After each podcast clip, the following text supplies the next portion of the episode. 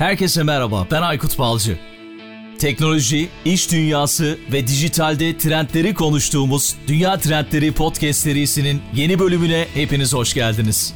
Dünya Trendleri Podcast'in 141. bölümü. Bu bölümde konuğum etki ve yatırım stratejisti İlkay Demirdağ oldu ve sürdürülebilir finans ve etki yatırımını konuştuk. Bölüme başlamadan önce konuğum İlkay Demirdağ'ı sizlere tanıtayım. İlkay Demirdağ İstanbul Teknik Üniversitesi Mimarlık Fakültesi mezunu. Aynı bölümde master yapmış ve ikinci master'ını da University College London'da Londra'da ekonomi üzerine gerçekleştirmiş. 24 yıllık profesyonel bir kariyerin ardından yeni bir döneme geçiş yaptığını söylüyor yakın zaman içerisinde. Geride bıraktığımız yıllarda ağırlıklı olarak sermaye piyasalarında çalıştığını görüyoruz. İş girişim sermaye fonlarının kurulumu, yönetimi, kurumsal kurumsal finansman, şirket alım satım gibi alanlarda çalışmış. Ağırlıklı olarak da enerji sektörü, altyapı ve gayrimenkul projeleriyle çalıştığını görüyoruz.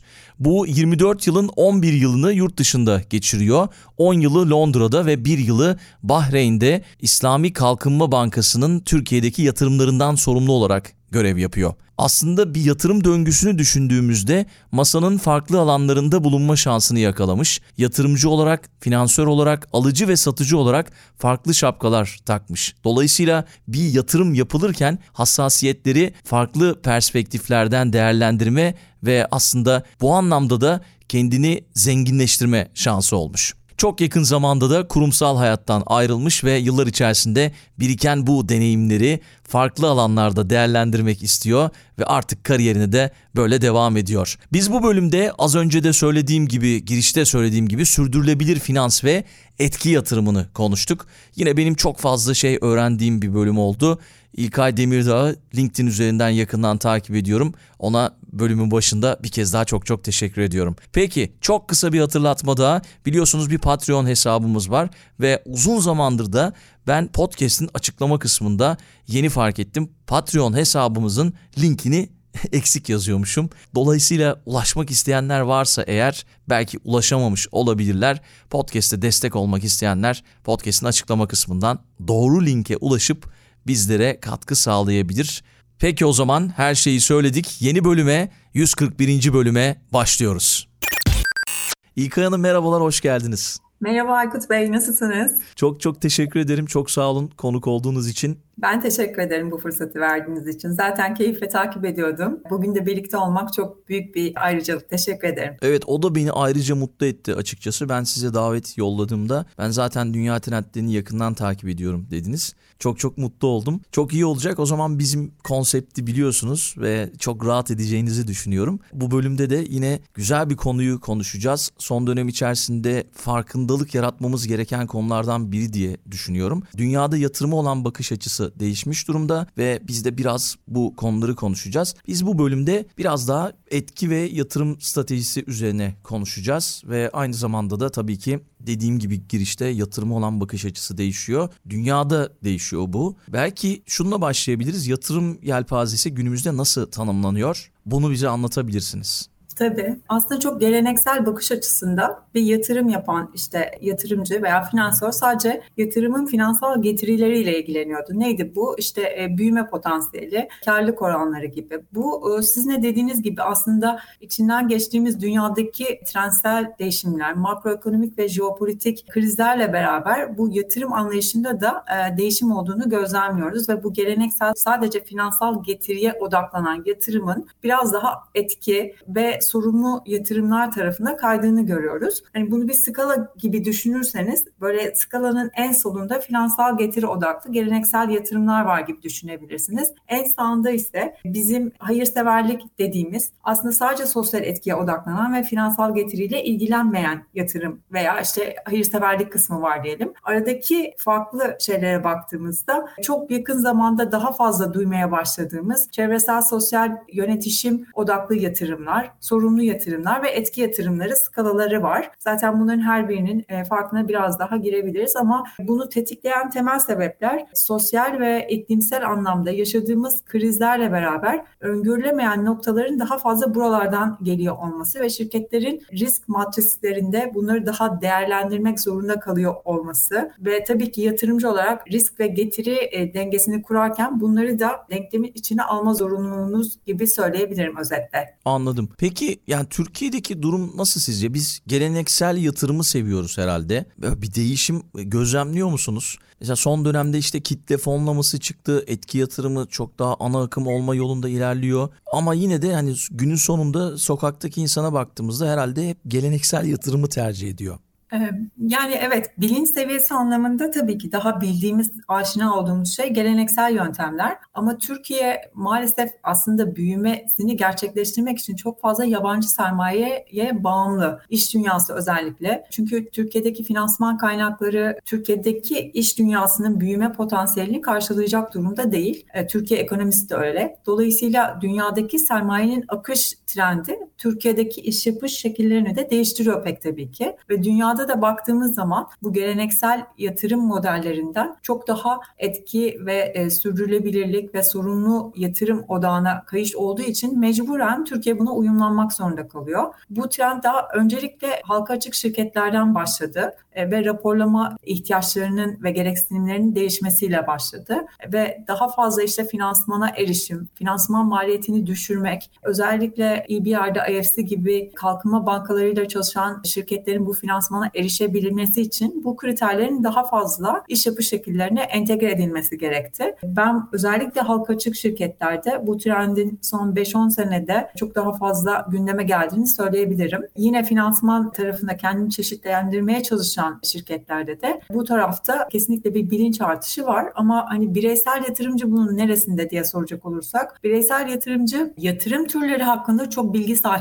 değil. Fakat tüketici tarafından ele alırsak tüketici seçimlerinde ciddi bir değişim olduğunu gözlemliyoruz. Özellikle Z kuşağındaki gençler ve kadınlar çevreye ve insana duyarlı ürün Yatımlar. ve hizmetleri tercih etme yönünde daha tüketici bilincinde diyebilirim. Ve bu da neye vesile oluyor? Sonuçta tüketici seçimleri aslında şirketlerin kendilerini buna evirmelerine sebep oluyor. Dolayısıyla hani yatırım tarafında o kadar bilinçli olmasalar da tüketimle biraz şirketleri yönlendiriyorlar diyebiliriz. Kesinlikle öyle. Zaten basında zaman zaman duyuyoruz işte veya görüyoruz. Böyle kampanyalar da oluyor. İşte X markayı almayın, Y markayı almayın. O çocuk işçi çalıştırıyor. İşte işçilerini kötü koşullarda çalıştırıyor gibi gibi veya çevreye zararlı maddeler kullanıyor gibi gibi böyle şeylerle karşılaşıyoruz kampanyalarla. Belki burada bu yatırım tanımlarını yapmak ya da aralarındaki farkı anlatmanız çok değerli olacak bizim için. Çünkü etki yatırımı ile ilgili geçtiğimiz bölümlerde bir yayın yapmıştık. Ama işte sosyal sorumlu yatırım, çevresel sosyal, çevresel yatırım, etki yatırımı bunların arasındaki farklar nedir? Belki bizi dinleyen podcast severler bunu bilmek isterler diye düşünüyorum ki ben de bilmek istiyorum.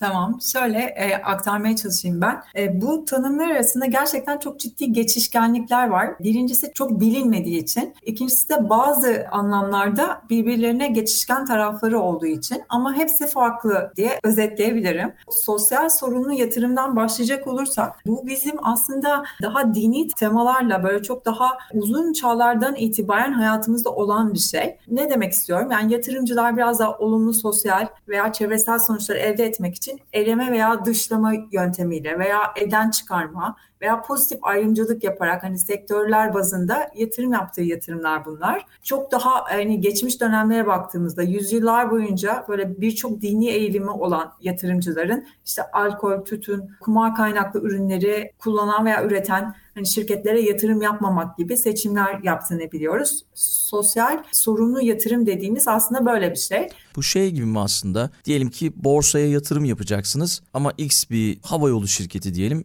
havayolu şirketinde alkol var ve dolayısıyla işte dini nedenlerden dolayı, inançlarından dolayı o şirkete yatırım yapmıyor. Veya yani böyle bir örnek geldi aklıma ama bilmiyorum. O biraz daha mesela Sharia compliant yatırım gibi oluyor. Bir sektöre yatırım yapıyorsunuz ama sektörün içerisinde dini bir öğe olduğu için onu mesela çıkartabilirsiniz yatırım şeyinizden. Ama benimki biraz daha böyle hiç tütün, kumar işte ne bileyim e, silah, fosil yakıt üretimi yapan bir şirkete yatırım yapmayacağım diyen bir yatırımcı kitlesinden bahsediyoruz. Anladım tamam. Bunlar tabii ki e, kriterlerin içerisinde çevresel, sosyal ve yönetişim faktörlerini kullanabilirler veya PRA'nın yayınlamış olduğu sosyal yatırım yapma kriterleri var. Onları kullanabilirler. Ama burada etik ve ahlaki değerler çok ön plana çıkıyor. Yani tüm bunları kullanırken daha en başta e, kendi etik ve ahlaki değerlerine uygun değilse her ne kadar çevresel, sosyal ve yönetişim anlamında mesela yüksek bir kriteri de varsa da yatırım yapmayabilirler. Aslında burada çevresel sosyal yatırımlarla sosyal sorumlu yatırım arasındaki en temel fark bu. Çünkü ÇYS veya ESG dediğimiz İngilizce kavramıyla bu anlamda yatırım yapan yatırımcılarsa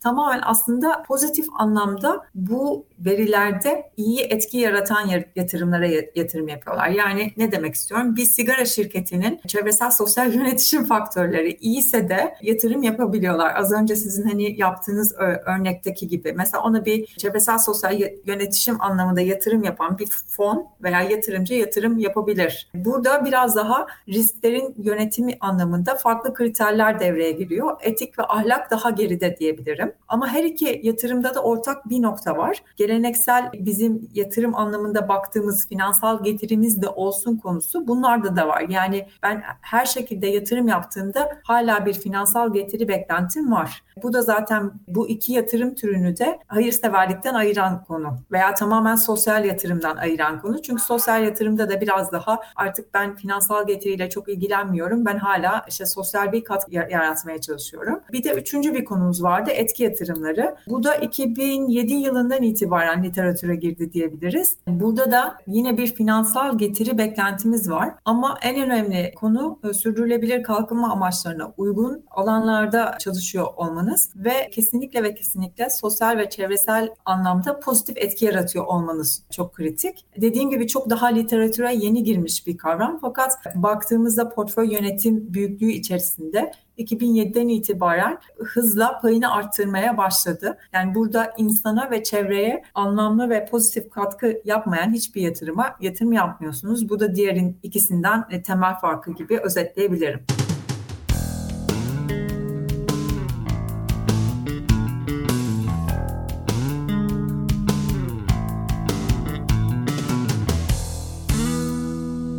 Peki çok çok iyi anladık diye düşünüyorum. Bu 3 e, yatırım şeklini. Sosyal sorumlu yatırımla sosyal sorumluluk arasındaki fark nedir? Belki bu da çok fazla karıştırılıyor diye düşünüyorum. Sosyal sorumluluğu biz çok fazla duyuyoruz ve daha iyi bildiğimizi düşünüyorum ama sosyal sorumlu yatırımla ikisi arasındaki farkı da anlamamız açısından sizin fikirleriniz değerli olacak diye düşünüyorum.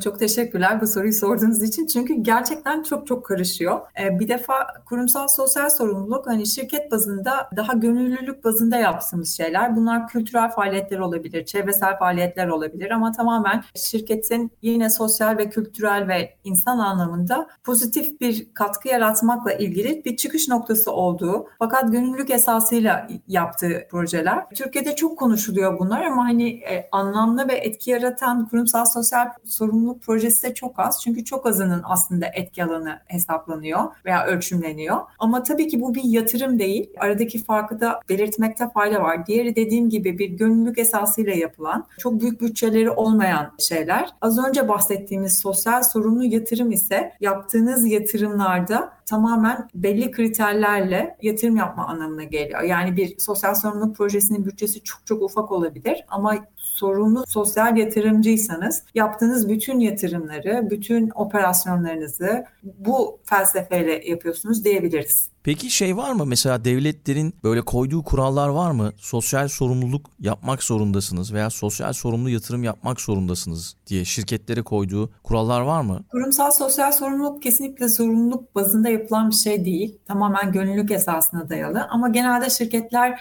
kendi bilinirliklerini artırmak için hani bunu bir pazarlama unsuru olarak kullanıyorlar ve çok fazla hani sosyal sorumluluk projesi duyuyoruz şirketlerle alakalı. Yatırım tarafında da böyle bir zorunluluk yok Ama nasıl yatırım yapacağınıza dair kriterler hem uluslararası ölçeklerde hem farklı ülkeler bazında e, bunların kriterleri belirleniyor. Ama günün sonunda neye nasıl yatırım yapacağınız da yine sizin kararınız. Fakat dediğim gibi finansmana erişim ve finansman maliyetlerini düşürmek ve sonuçta çok ciddi bir iklim kriziyle karşı karşıyayız ve dünyada COP'ta da çok dile getirilen bir konu bu. Dünyadaki ülkelerin yaklaşık %85'inin 2050 net sıfır hedefleri var. Dolayısıyla bütün bunların gerçekleşebiliyor olması için zaten yatırımın doğal olarak değişiyor olması gerekiyor. Bir yaptırım o anlamda olmamakla beraber trendsel bir değişim var diyebiliriz. Anladım. Peki etki yatırımına dahil olan büyük firmalar hangileri? Belki daha iyi anlamamız için dünyadan örnekler verebilirsiniz. E, tabii en bilinenlerden bahsedeyim. E, sonra da genel olarak hani etki e, e, dünyasında neler oluyor onu da aktarmaya çalışabilirim. E, çok daha bizim bildiğimiz e, ve daha bilinenler hani ve ilkleri diyelim. E, Bill ve Melinda Gates'in e, bir vakfı vardı biliyorsunuz. Bu tamamen etki yatırımları odağında çalışan bir vakıf. E, Soros'un e, bir ekonomik kalkınma fonu var. Bu da aynı şekilde etki fonu diyebiliriz. Dünyada da son 5 senede etki yatırımı yapmak üzere kurulan çok fazla venture capital ve private equity fonu var. E, bunların bir kısmı şu anda fonlarını oluşturma aşamasında. Yalnız şöyle bir şeyden bahsetmek isterim. Özellikle Ukrayna Savaşı'ndan sonra e, dünyada yaşadığımız bu enerji krizi, işte e, ekonomik e, krizler, artan enflasyon bütün bunlar biraz daha bu fonların oluşması konusunda olumsuz etkide bulundu. Ee, mesela Davos'ta ki her sene aslında Ocak ayında yapılıyor fakat bu sene Ukrayna Savaşı'ndan ötürü Mayıs'ta yapıldı. Ee, oradaki e, ana temalardan bir tanesi sürdürülebilirlik ve sürdürülebilir yatırımlardı.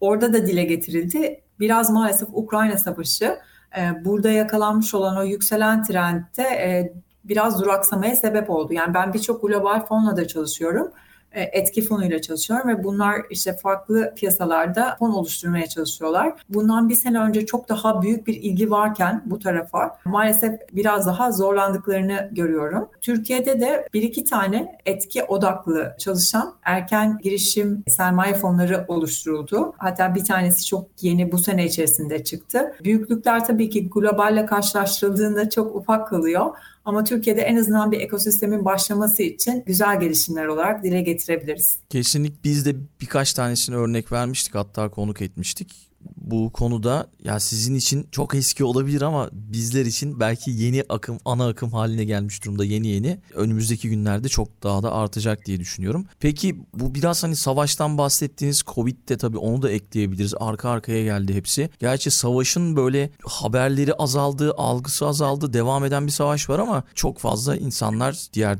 dünyadaki yaşayan insanlar umursamıyor gibi. Bir de tabii ki yaşadığımız finansal bir kriz var. Özellikle sürdürülebilir yatırım piyasasındaki büyüme trendleri neler? Belki biraz bundan bahsedebiliriz. Etki yatırımlarını bütün bu sürdürülebilir yatırımlar içerisindeki en ufak ben böyle pay gibi söyleyeyim size. 2022 itibariyle 1.6 trilyon dolar gibi bir etki yatırım fon büyüklüğünden bahsediliyor son çeyrek itibariyle. Bu da tüm e, dünyadaki portföy e, büyüklüğünün yaklaşık %2'sine falan tekabül ediyor. Yani aslında her ne kadar büyümede bir hız olsa da toplam içerisindeki yeri hala çok ufak. Fakat sürdürülebilir yatırımlar dediğimizde ki işte bunun içerisinde ESG odaklı fonlar var. Sosyal ve responsible dediğimiz sorumlu yatırımlar var. Bunların tamamını içine kattığımızda çok daha büyük bir dilimden bahsediyoruz pastada. Genel olarak da zaten dünyada hani e, öngörülemezlik e, tarafında baktığımızda en kritik konular insan ve iklimle ilgili ve çevreyle ilgili konular olduğu için buralarda şirketlerin kendi sürdürülebilirliklerini sağlaması için çok ciddi kendi içlerinde de yatırım yapması gerekiyor. Dolayısıyla buradaki ciddi bir büyüklük artışından bahsedebiliriz. Genel olarak hani bu şekilde bahsedebilirim. Peki tam da bu noktada şeyi sormam gerekiyor belki. Bireysel yatırımcılar için ne anlama geliyor bu ve yani başlamak istesek nereden başlamamız gerekiyor? Birkaç yöntemi olabilir olabilir. Şimdi bireysel yatırımcılar da sonuçta borsalarda yatırımcı olarak yer alabiliyorlar. Öncelikle biraz daha farkındalıklı yatırım yapmalarını tavsiye edebilirim. Bununla ne demek istiyorum? Bir defa sürdürülebilirlik ve kurumsal yönetim anlamında Türkiye'de iki tane endeks oluşturuldu Borsa İstanbul'un altında. Bu endekslerin içerisindeki şirketler nitekim diğerlerine göre e, sürdürülebilirlik ve kurumsal yönetim anlamında daha ön plana çıkan şirketler. Dolayısıyla hani bunları biraz daha farklılaştırmak ve aslında değerlerini artırabilmek için bu şirketlere yatırımlarla başlanabilir. İkincisi sürdürülebilirlik raporları genelde gerçekten pazarlama unsuru gibi kullanılıyor. Biraz daha yatırım stratejileri, bunu yaparken nelere dikkat ediyor şirketler? Çok daha ciddi bir analiz ve değerlendirme yapmalarını öneririm. Yani şirketlerin gerçekten felsefelerini iyi anlayarak yatırım yapmak çok önemli. Borsa tarafından bahsediyorum. Onun dışında bireysel yatırımcı olarak tabii ki işte kitle fonlamalarıyla karşılarına çıkan şirketler var ya da işte venture capital veya private equity fonlarının da yine bireysel yatırımcıları olabilirler. Buralarda da yine yatırım yaptıkları şirketlerin işte amaçları, bunu yaparken nelere dikkat ediyorlar, nasıl bir stratejileri var. Biraz daha hakikaten e, detaylı araştırma yaparak yatırım yapmaları çok önemli. Ben özellikle etki yatırımı perspektifinden baktığımda insana ve çevreye duyarlı olmayan hiçbir şirkete ben kişisel olarak yatırım yapmıyorum. Hani tavsiyem de bu şekilde hassasiyeti olmayan şirketlerin en azından bizim gibi bireysel yatırımcılar tarafından biraz daha ötelenmesi ve böylelikle onların da belki davranışsal değişimine vesile olunması yönünde. Gerçekten hepimiz böyle düşünmemiz gerekiyor. ve Çünkü çok ciddi anlamda önümüzdeki yıllar içerisinde çevre sorunları yaşayacağız. Sadece çevre değil tabii ki her anlamda şirketlerin Buna dikkat etmesi gerekiyor. Peki yavaş yavaş sona geliyoruz ama COP27'ye gittiniz, Brüksel'e gittiniz. Belki oradaki izlenimleri bize aktarırsınız. Son trend, son trendler neler, neler gördünüz, neler gözlemlediniz. Onlar da orada gördükleriniz izlenimleriniz de değerli diye düşünüyorum. E, tabii öncelikle COP'tan biraz bahsetmek isterim. Biliyorsunuz bu iklim konferansı her sene farklı bir ülkede yapılıyor. Bu sene Mısır'da yapılıyor olması birçok farklı aslında tartışmayı da beraberinde getirdi. Çünkü Mısır en fazla insan hakları ihlallerinin yapıldığı ülkelerden bir tanesi. Artı COP'un gerçekleştirdiği Şarm Şeyh turistik bir bölge. Lojistik anlamında çok kolay bir yer değildi böyle bir iklim konferansının gerçekleştirilmesi için. Bir öncelikle her şey çok pahalıydı. Dolayısıyla sivil toplum kuruluşları kuruluşlarının birçoğu bu maliyet hassasiyetinden dolayı gelemedi COP'a. Böyle birkaç tane vurgulamak istediğim başlık var ki bence çok hani kritik. Şöyle ki yani COP'taki fosil yakıt lobici sayısı 636 idi. Bu toplamda iklim krizinin yıkıcı etkileri karşısında en kırılgan olan 10 ülkenin toplam delege sayısından daha fazla. Öyle İnanılmaz. söyleyeyim size. Yani COP'ta daha fazla fosil yakıtı lobisi yapıldı diyebiliriz delege sayısı anlamında. Öte yandan hani bu senenin üç tane temel öne çıkan konusu vardı. Biri adaptasyon ve uyum. Bununla şunu kastediyoruz. Şimdi iklim krizine bağlı olarak birçok kriz yaşıyoruz. Yani beklenmedik iklim olayları yaşıyoruz. İşte seller, yangınlar, kuraklık gibi ve bundan çok ağırlıklı etkilenen gelişmekte olan ülkeler var ve maalesef bunlar aslında iklim krizinin de temel sebebi değil. Çünkü iklimle ilgili konuların buraya gelmesini tetikleyen ülkeler gelişmiş ülkeler. Fakat bunun bedelini daha fazla gelişmekte olan ülkeler ödüyor ve işte en son mesela Pakistan'da yaşanan selle de inanılmaz bir yatırım ihtiyacı doğdu fakat böyle bir bütçe yok. Dolayısıyla ilk defa şöyle bir şey çıktı gündeme. Gelişmekte olan ülkelerin e, bu iklim krizine bağlı hasarların giderilmesiyle ilgili bir bütçe yaratılması konusu. Bu ilk hafta bununla ilgili böyle bir çok ciddi bir şey çıkmadı. Yeni gördüğüm sanırım yeni bir anlaşma imzalanmış bununla ilgili. Daha çok oluşan hasarların giderilmesiyle ilgili bir de kayıp zarar mekanizmaları vardı. Yine bu da gelişmekte olan ülkelerin iklim krizi nedeniyle uğradığı ekonomik kayıpların iklim krizinin ortaya çıkmasında tarihsel sorumluluğu en yüksek olan Batı ülkelerinden tarafından tazmin edilmesi mekanizması. Evet. Bu iki konu COP'taki en önemli konulardan bir tanesiydi. En önemli üçüncü dile getirebileceğim konuysa iklim krizi etkilerini azaltmayla ilgili alınabilecek önlemler ve işte e, yol haritası gibi. Burada da şunu gördük ki şu anda dünyanın gelmiş olduğu sıcaklık seviyesi 1.2 1.1 1.1, 1.2 gibi farklı kaynaklara göre 2050 hedefi bunun 1.5 derece seviyesine tutulması ama şu anki gidişatta bunun sağlanamayacağı çok net bir şekilde ortaya konmuş durumda. Dolayısıyla yani bu da çok kritik bir nokta olarak ön plana çıktı. Burada işte hangi teknolojiler kullanılacak, nasıl kullanılacak, net zero hedeflerine nasıl geçiş sağlanabilecek gibi böyle temel konular çok hassasiyetle konuşuldu diyebilirim. Ama en kritik konu bence evet çok fazla güçlü söylem vardı fakat bunların aksiyona dönüşümü tarafında nasıl harekete geçilecek bacağı diğer koplarda olduğu gibi biraz açıkta kaldı diyebilirim özetle. Anladım. Peki yavaş yavaş sona geldik. Az önce de söylediğim gibi çok kısa sürede de birçok şey öğrendik sizden. Hepsi çok değerliydi. Çok teşekkür ederim. Umarım bir farkındalık yaratabilmişizdir bu bölümle birlikte. Kapatmadan önce belki kitap önerileri alabiliriz sizden. Bu konuyla ilgili olabilir ya da son dönemde okuduğunuz kitaplar olabilir. Her konuğumuz kitap önerisinde bulunuyor. Sonra da veda eder kapatırız. Tamam. Yani ben daha çok aslında bu bahsetmiş olduğum yatırım türlerine dair yabancı kaynaklar var. Bunlarla ilgilenen kişileri hani onlara yönlendirebilirim. Responsible Investment, Impact Investment tarafında güzel kitaplar var. Bir de yine bu net zero ekonomisine geçişle ilgili Paul Polman eski Unilever CEO'sunun yazdığı Net Zero, Net Positive diye bir kitap vardı. İsmini yanlış söylemiş olabilirim ama Paul Polman'ın kitabı. Onu da öneririm mutlaka. Şu an aklıma bunlar geldi. Peki çok teşekkür ediyorum. Bu podcast'in açıklama kısmında linkleri paylaşacağım ve sizin profilinizde paylaşacağım. LinkedIn profilinizi. Çok sağ olun. Harika bir yayın oldu. Tekrar buluşmak üzere. ederim. Takip etmeye devam edeceğim sizi. Zaten ediyorum. Umarım herkes için faydalı bir yayın olmuştur. Çok teşekkür ederim Aykut Bey.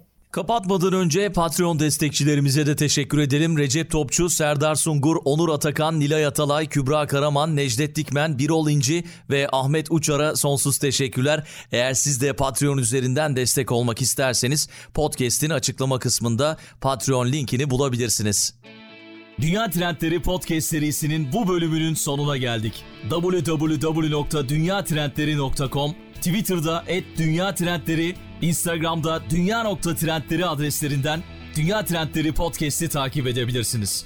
Unutmayın önerileriniz ve merak ettikleriniz içinse info gmail.com adresinden mail atabilirsiniz. Bu bölümü dinlediğiniz için çok teşekkürler. Yeni bölümde tekrar buluşmak üzere.